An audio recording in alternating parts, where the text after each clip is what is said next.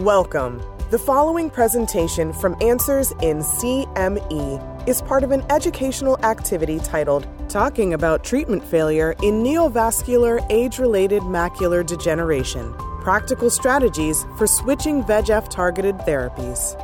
To access the full program and supporting materials, please visit the activity URL in the episode description. This activity is supported by an independent medical education grant from Regeneron Pharmaceuticals Incorporated.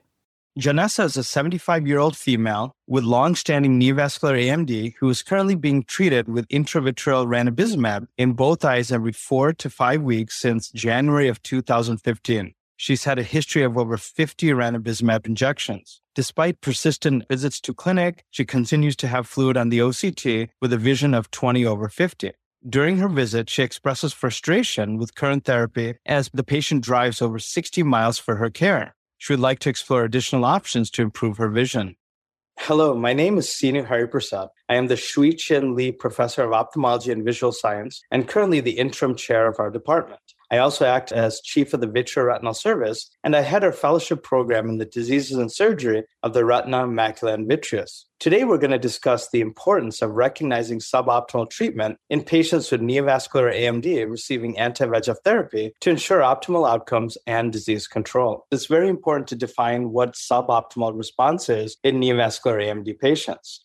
Obviously, if frequency of treatment is too high, this may not be sustainable for the patient, the caregiver, or the practice. If the visual acuity is not improving and worsening, this obviously is not an optimal outcome. And also, if persistent fluid remains on the OCT and the retina is not drying up, this obviously is not a good outcome as well. So I would take the definition of suboptimal response to include these three variables. When we look at suboptimal response in neovascular AMD, clearly we've made tremendous progress over the past decade or two. We have many patients who do well on anti VEGF therapy. Some patients are reaching every 12 week dosing, about 50% of patients with some of our modern treatments. However, there's still 50% of patients who don't achieve optimal dosing frequency. These are the patients that we need to focus on, those patients who are not reaching these great outcomes. Obviously, measuring retinal fluid is very important. And OCT measures the most important biomarker in neovascular AMD, which is active leakage of retinal fluid. In my opinion, most patients should get an OCT at every visit, or at least most of their visits when they come to see us.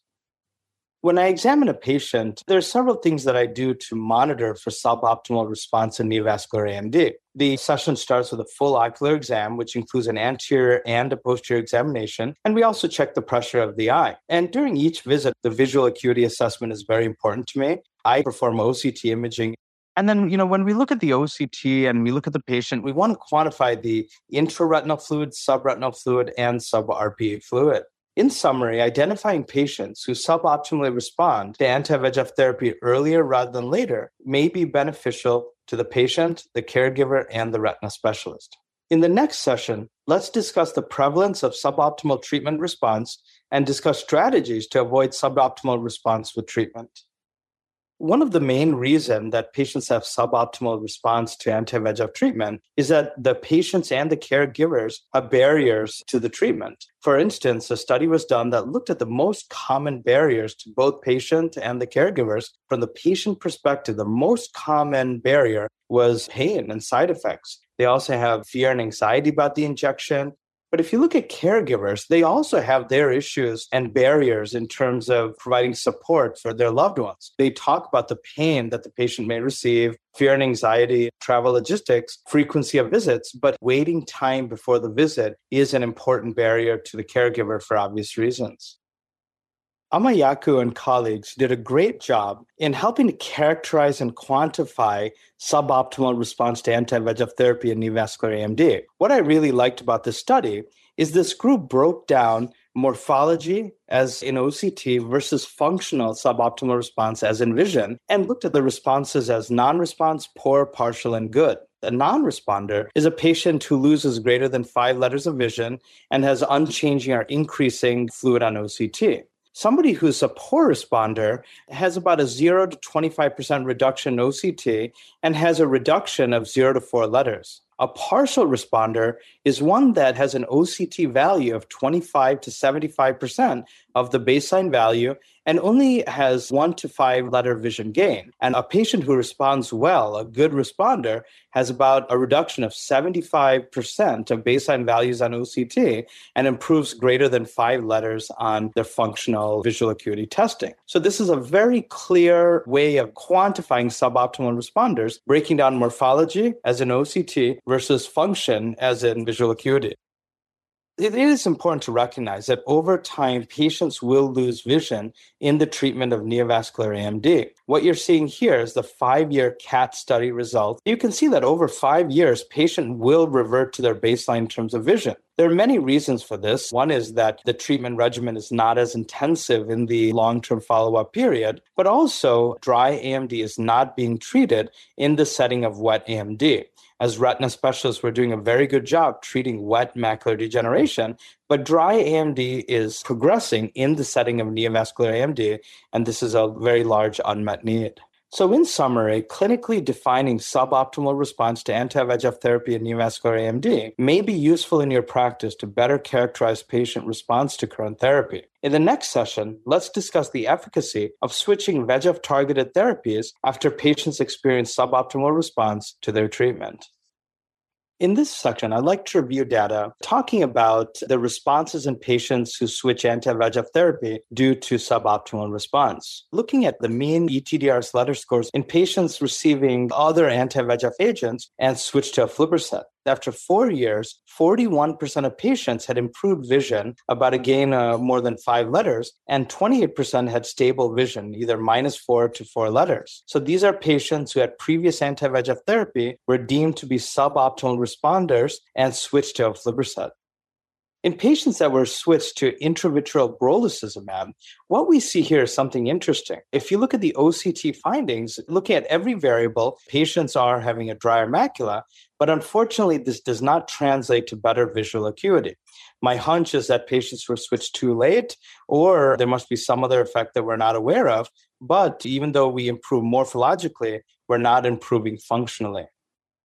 In this slide, what we're looking at are the functional outcomes of switching from aflibercept to ranibizumab in neovascular AMD. And what you see here in the vast majority of patients, patients actually lose vision and some actually stay the same. But what you see on the far right of each of the set of bar graphs are the patients who gain greater than 10 letters of vision. And notice how these numbers are very small. So, in my opinion, switching from a aflibercept to ranibizumab is an unsuccessful strategy in patients who are suboptimally responding to a aflibercept, as seen and evidenced by this study. So, in summary, one strategy to manage patients who are suboptimally responding to anti-VEGF therapy in neovascular AMD may be to switch anti-VEGF therapy. Research reveals that the responses are variable and may or may not benefit vision, even if the macula has less fluid after the switch. In the next session, let's discuss practical strategies for switching from one VEGF targeted agent to another. It's very important to engage patients when considering switching anti VEGF therapy due to suboptimal response in neovascular AMD. We need to explain to the patient why it's important to consider switching therapy and discuss treatment options. We want to discuss the importance of injection treatment intervals. And we want to also get a sense from the patient how easy it is for them to come into our office for visits and treatments. We want to give the patient time to ask questions. And we also want to get a sense of the financial burden of our treatment regimen to the patient. Importantly, if the patient desires, I always try to involve the caregiver in the discussion in order to help support the patient and ask questions. Once we switch therapy, it's very important to track the treatment response. Once again, a full ocular examination, we check the vision, but also an OCT test is one of the best ways to objectively track treatment response. And also keep in mind that each anti VEGF agent has a unique side effect profile. So we reconsent the patient, we explain to them the unique side effects of that particular treatment. And when the patient returns, we examine the eye for inflammation and we do check the pressure, as I indicated previously. Now, whenever we make a switch, occasionally I've seen the subclinical unhappiness. For whatever reason, the patient was happier with the previous treatment. And if this happens, we can always switch back to the original therapy. In summary, when switching anti VEGF therapy, communication with the patient and caregiver is critical to ease anxiety and improve understanding of why the switch is being made. In the next session, let's discuss management strategies for patients who have switched VEGF targeted agents. About a decade ago, the question was asked of whether quadruple dose ranibizumab could be more effective in treating neovascular AMD than the standard dose. This question was asked and answered in a study called the Harbor Study. It was a very important study which answered the question that quadruple dose ranibizumab is not more effective than the FDA approved dose in the treatment of neovascular AMD. However, we have a very interesting finding regarding aflibercept, where increasing the dose of intravitreal aflibercept may be beneficial. The study was called Candela. It's a phase two randomized clinical trial assessing the safety and efficacy of aflibercept 8 milligrams versus uh, aflibercept 2 milligrams in patients with neovascular AMD. The study showed that 50% of wet AMD patients can effectively be treated with an every 12 week dosing regimen. When looking at retinal fluid status, what we found is that the 8 milligram dose of aflibercept, 51% of eyes had no retinal fluid at week 16. And the 2 milligram dose, 34% of eyes had no retinal fluid. What was very important was that no new safety signals were identified.